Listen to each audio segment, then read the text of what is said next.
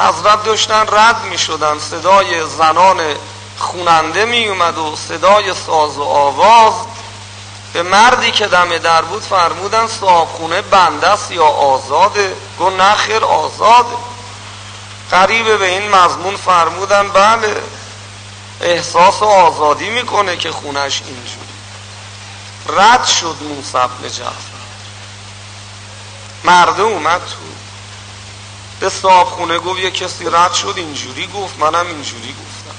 با پای برهنه دوید دنبال حضرت. کی بود؟ اونی که گفت آزاد یا بنده است گفت همین آقا. سر به قدم موسی ابن جعفر گذار گفت نه من بنده من آزاد نیستم. من بنده من اشتباه می‌کردم. من اشتباه می‌کردم. گفت به احترام اینکه دنبال موسی ابن جعفر پا به رهنه دویدم کفشم دیگه نمی‌خوام. بذار از قید این کفشم آزاد باشم. اون وقت یه شب پیغمبر رو خواب دید. همین که خالص شده بود صاف شده آینه شده پیغمبر به او فرمودن می‌دونی چرا از بین این افراد خدا تو رو انتخاب کرد؟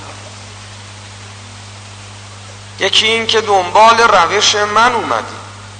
چون روش من عبادت اطاعت خداخواهی پاکی فضیلت اخلاق درستی یکی این که دلت نخواست خودت تک و تنها از این سفره بخور دیگران رو هم نصیحت کرد.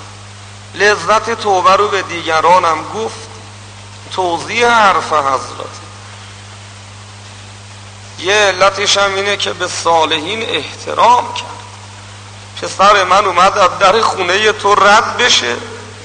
احترام کردی به فرزنده و یکی دیگه هم اینه که تو عاشق اهل بیت من هستی. خدا انتخاب کرد وقتی یه قلب حکیمانه پیدا کرد. مطالب عالی می‌گفت.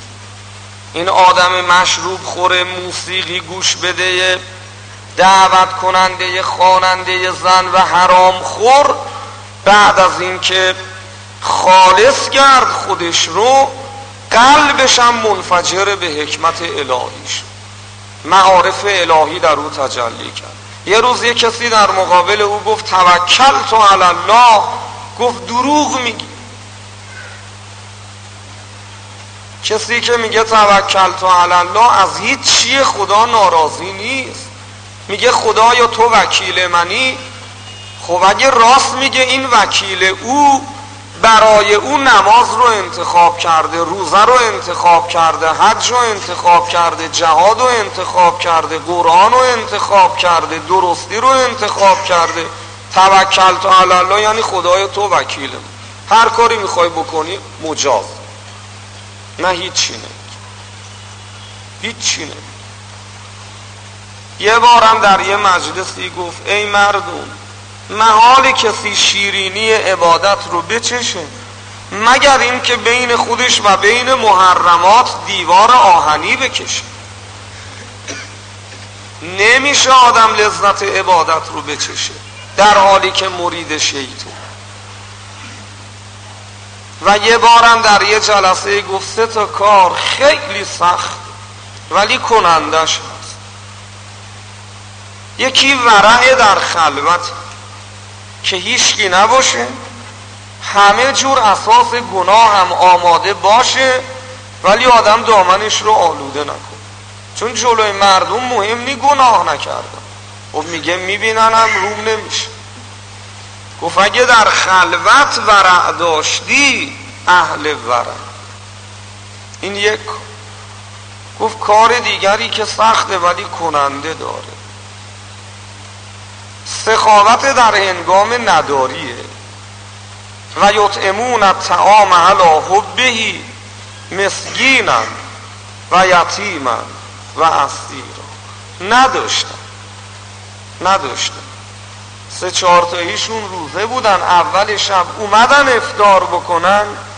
یه مسکین در زن یکی یه دونه نونم بیشتر نداشتن. هیچی دیگه تو سفره بردن دم در روز دوم یتیم اومد. روز سوم اسیر اومد.